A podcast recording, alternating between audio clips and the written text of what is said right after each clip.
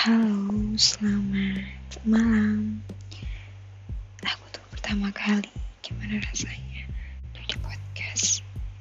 Beneran deh, aku ngomong sendirian. Tapi teman-teman aku lagi tidur. Itu kayak bisik-bisik. Takut ada yang masih bangun atau ada yang bangun gara-gara suara